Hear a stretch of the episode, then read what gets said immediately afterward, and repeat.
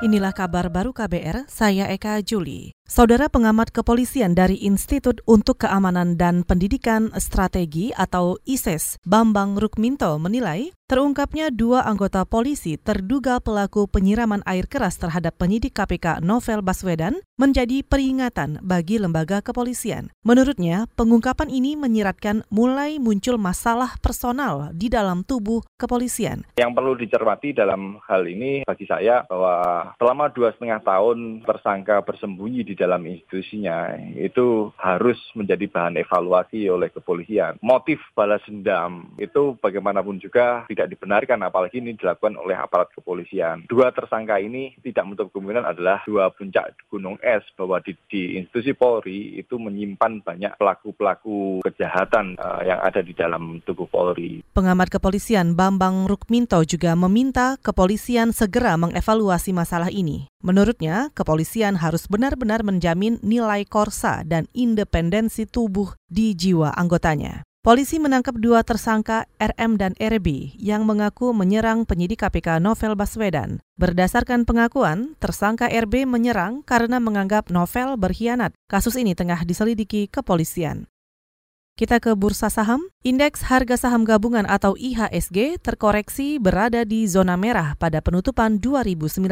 Namun IHSG tumbuh 1,7% dari perdagangan tahun lalu. Senin kemarin, IHSG menyudahi perjalanan di sepanjang 2019 di level 6.299,54. Level itu naik 105,04 poin dibandingkan posisi indeks pada penutupan perdagangan tahun lalu. Berdasarkan data RTI Infocom, sepanjang 2019, indeks sempat menyentuh level terendah 5.767,4 hingga level tertinggi 6.636,33. Pergerakan indeks sangat dipengaruhi sentimen perang dagang antara Amerika dan China. Ini menyebabkan ekonomi domestik belum mampu tumbuh lebih tinggi dari kisaran 5%.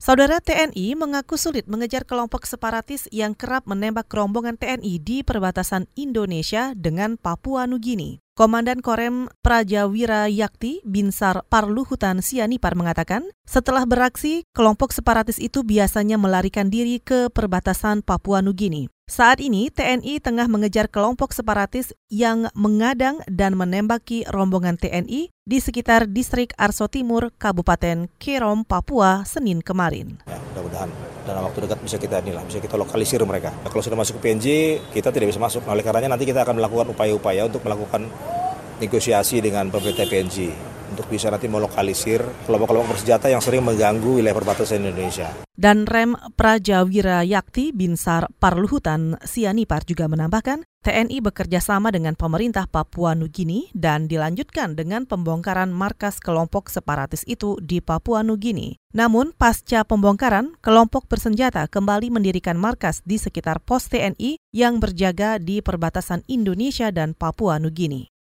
Kita ke informasi olahraga. Mantan petenis nomor 1 dunia Maria Sharapova akan membuka musim kompetisinya pada 2020 di Brisbane setelah diberi fasilitas wildcard oleh penyelenggara. Petenis Rusia berusia 32 tahun itu belum pernah bermain sejak kekalahan pada putaran pertama oleh rival sepanjang karirnya Serena Williams pada Amerika Open Agustus lalu. Saat ini, Sharapova turun ke urutan 133 dalam ranking dunia setelah musim 2019 yang diganggu cedera bahu yang membatasinya sehingga hanya melakukan 15 pertandingan kompetitif. Turnamen di kota Australia itu dimulai Senin mendatang. Saudara, demikian kabar baru, saya Eka Juli.